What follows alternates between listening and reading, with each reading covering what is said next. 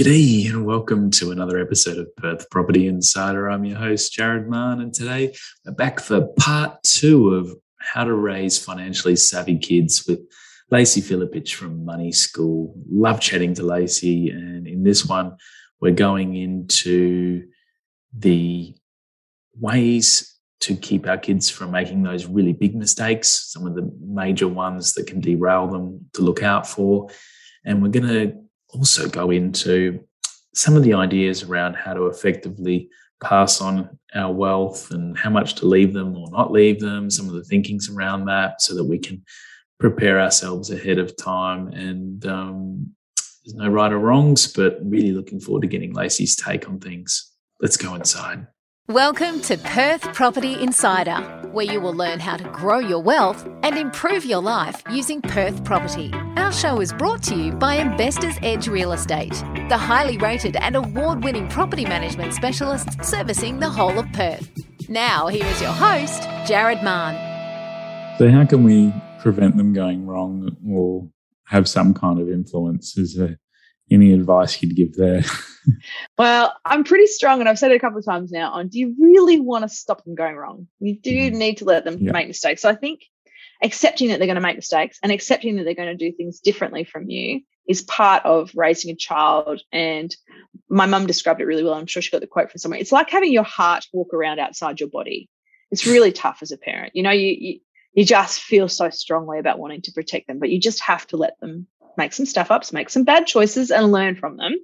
There are a few things when you really do need to intervene, I think, or at least be pretty strong about do you understand the consequences here of what you're doing? Things like getting into major debt, and I'm talking about big credit card debt, getting car loans, that kind of stuff. Buying $200 worth of stuff on Buy Now Pay Later is not going to financially ruin most people. It's when they've gone to 14 Buy Now Pay Later providers and they've gotten $200 with each one or they've gotten a credit card to pay off the other credit card, or they're trying some harebrained scheme that exposes mm-hmm. them to debt. And I, I, ref, I reflect on there was a young man who was using Robinhood, you know, the United States trading platform. He was, I think he was 19, and that platform allowed you to borrow more than you had. And he thought he'd somehow racked up seven hundred and fifty thousand dollars worth of debt and ended his own life. Yeah, so it that. turned out to be an error. Mm. Okay, so it turned out to be an error, and this young man is gone. So mm. stuff like that, we've got to try really hard to, to intervene. You might not be able to do that. You must stop this, but we've got to find some way to catch their attention. I think also um, catastrophic investments. So people who do bad property deals, you'd see people come to you with mm. this sort of mm. stuff sometimes, yeah. Jared. Um, because you're taking on big amounts of debt. That's why. So you could invest a hundred grand in shares and lose the whole hundred grand and you're not going to go bankrupt, right?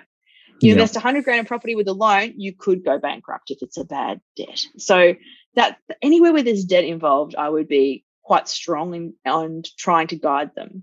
And then I do think there's another major risk that's coming forward that uh, we know happens all over the place, and that is of financial abuse. Now, yeah, one in six women, one in 14 men in Australia will experience financial abuse, and it's often accompanied with some kind of violence. 93% of that is perpetuated by men. So it's men doing it to their gay partners, um, that sort of thing. But some men are also recipients of this. So just because you've got a boy doesn't mean that your child can't be financially abused by their partner. Okay. So don't just think that's a problem for people with girls. It's not. But if you suspect there is abuse, any kind of abuse, and that when it's financial abuse will look like oh he doesn't want me to get a job or she doesn't want me to get a job or they don't want me to um, have a car or they've got control of my accounts because i'm so bad with saving or anything that's about restricting access to money.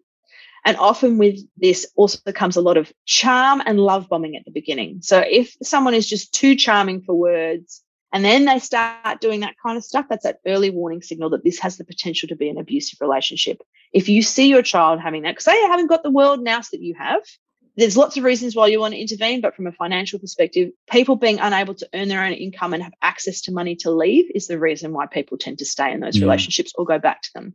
And that's what you've got to be really switched on for. And I, I know people my age in abusive, financially abusive relationships. I can't save them. I wish I could.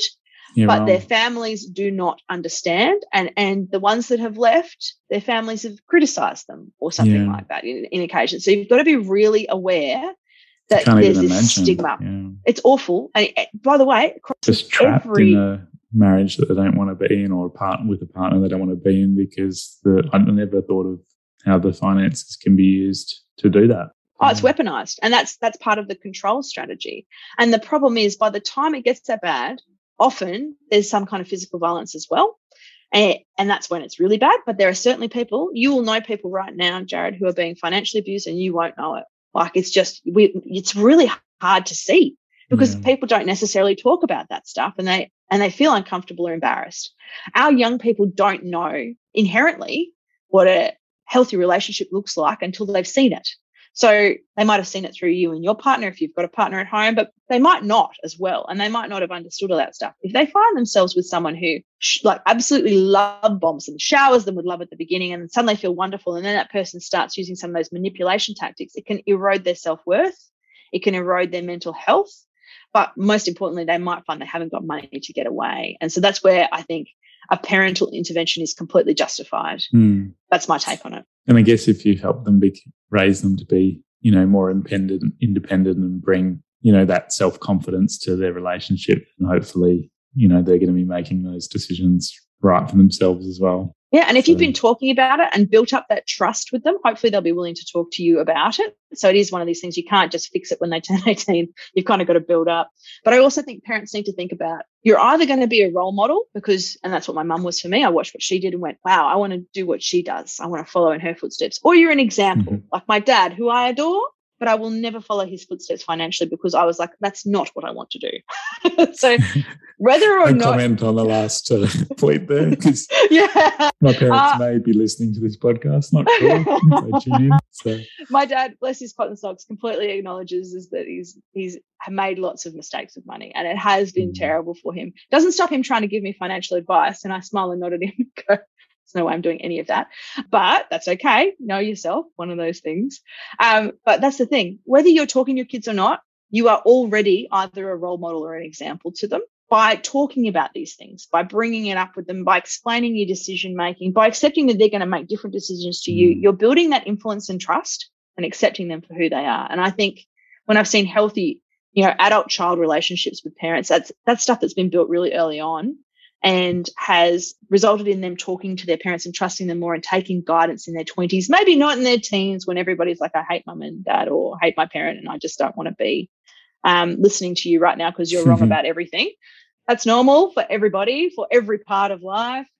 But when they get out of that period and they're into their late teens and 20s, they, they come back to that relationship if you've built it. So just be aware that it's happening, whether yeah, you're conscious about it or not. It's always hard to know how much sinks in. You know, like money was never really discussed other than negatively at our dinner table growing up. And me and my partner speak about it very openly. And I know Lexi picks up a lot on on that. Um, you know, just not having it a taboo topic, I think, would help a lot of kids um, where we didn't have it that way. So absolutely, yeah, and that's pretty standard, right? A lot of a lot of that taboo, which is very English, uh, meant that people didn't talk about it around the dinner table. But you obviously watched watched and listened to other aspects, you know, mm. like you pick it up, right? So yeah, making it open means you've got the best chance of explaining your reasoning for things. And that's more important necessarily than even what you did with the money. It's why you did it. And your child understanding that underlying bit, knowing it's a safe space to ask about money questions.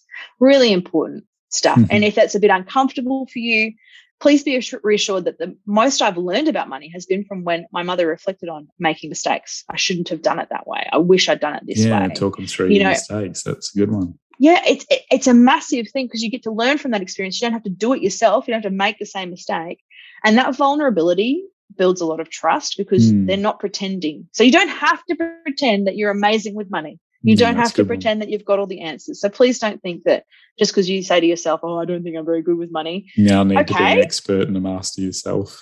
You're yeah, on your own well, journey as well, you know. Well, exactly, and acknowledging that and, and explaining to your children that it is a progressive thing, and being able to reflect on what went wrong and change your behavior is so much more powerful than just mm. being right all the time.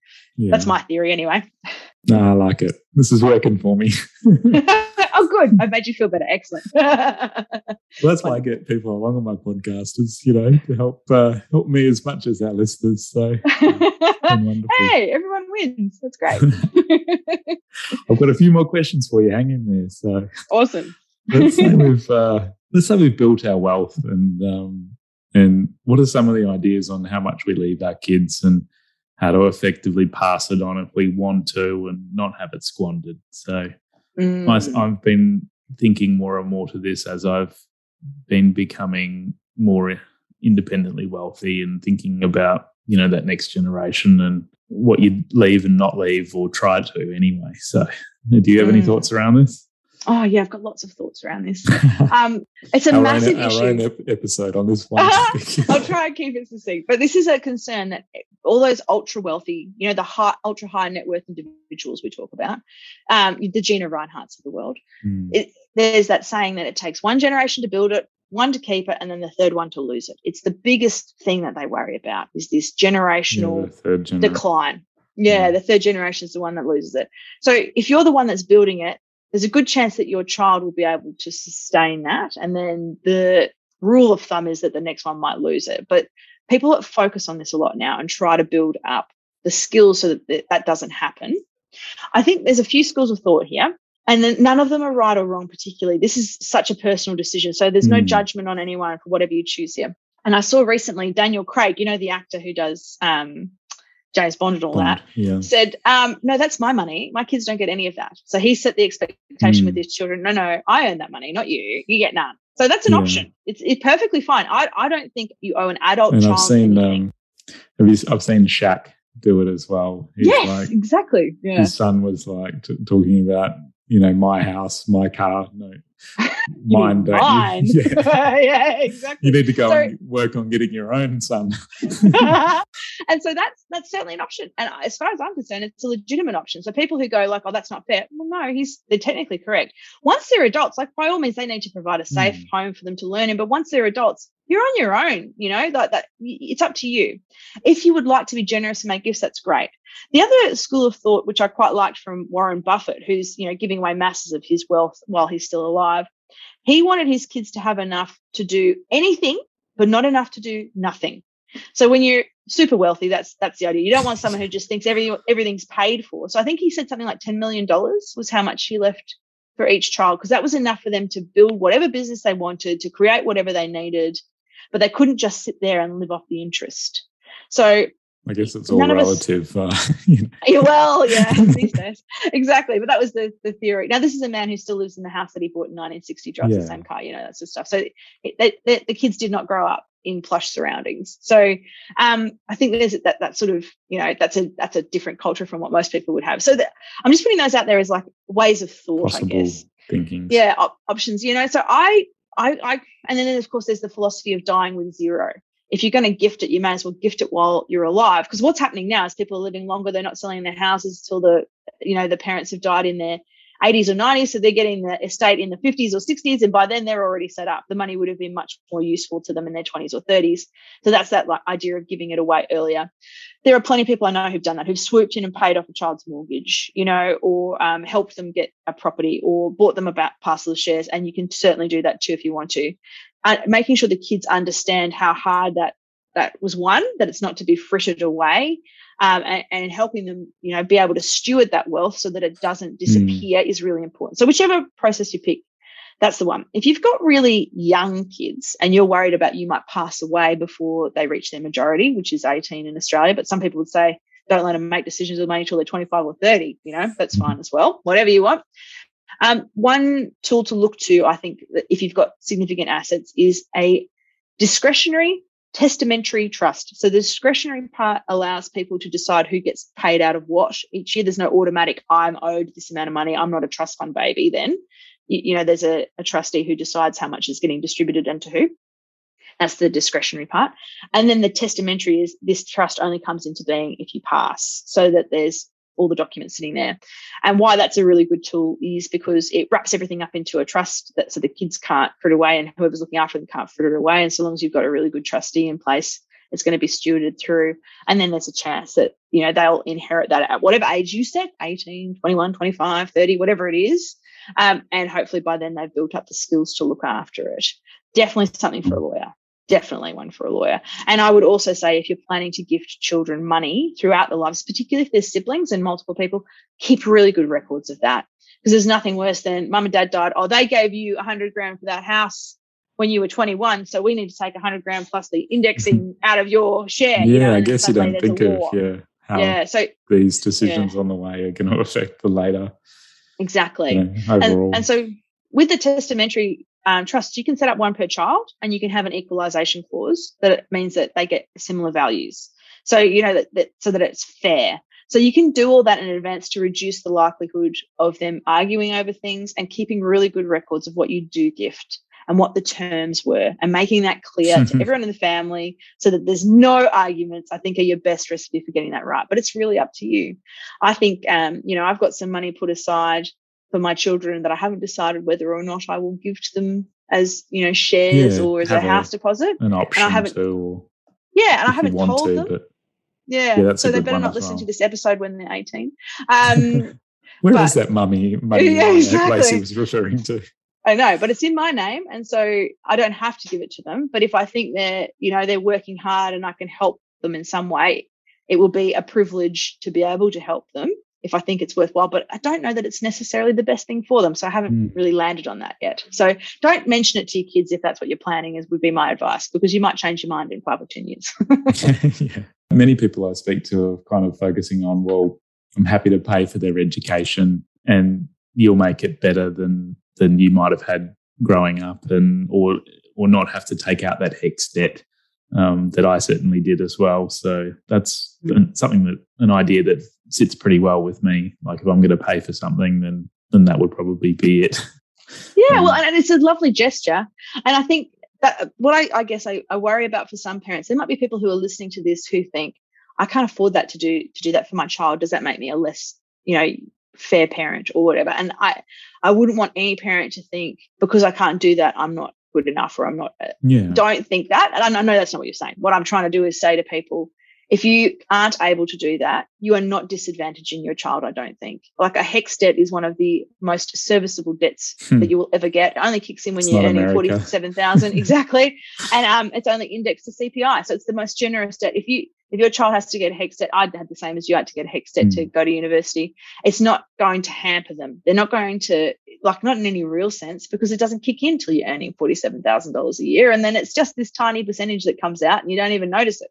So I, I, I wouldn't don't beat yourself up if you're not in that position yet. If you're not financially, and this is I think really important, if you're not financially secure, if you're struggling to make ends meet, or you haven't started building your assets, you need to do that first before the yeah, children because you don't want them to have to be paying for you. You don't want to be the reverse. You don't want to be coming to them for money. So Hmm. you first, fill your cup first, you be safe first and and working towards financial independence. And then you can think about the kids. But if you don't get to the kids because you're busy with yourself and you haven't got there yet, you're no worse a parent. You're doing everything you can, give them the skills and they will do it themselves. So don't beat yourself up. awesome. Well, that's a good place to finish, I think. Mhm. Oh, great. Well, thanks for having me. It's been fun. Yeah, no, I really appreciate you coming on again, and um, I'll be in touch when I have my next uh, money challenge to get your input on. Sounds like a plan. Thoroughly enjoyed it. Thanks for but, having me. uh, but how do people find out more? Because I I mm-hmm. checked out your website and I understand you've got a really great online program for raising financially savvy kids. So Yes. Yes. we'll put thank you. details in the show notes, and that's really a really affordable one too. At um, I think forty seven dollars at the moment at the time of uh, recording. So that'll be an awesome one for people to get. Yeah, no, it's uh, it's set up so that um, parents can run through some activities they can do with their kids. So there's all the skills that I think they're important. So there's skills around money management, skills around investing, and I've put in a heap of activities. Some of them are theoretical.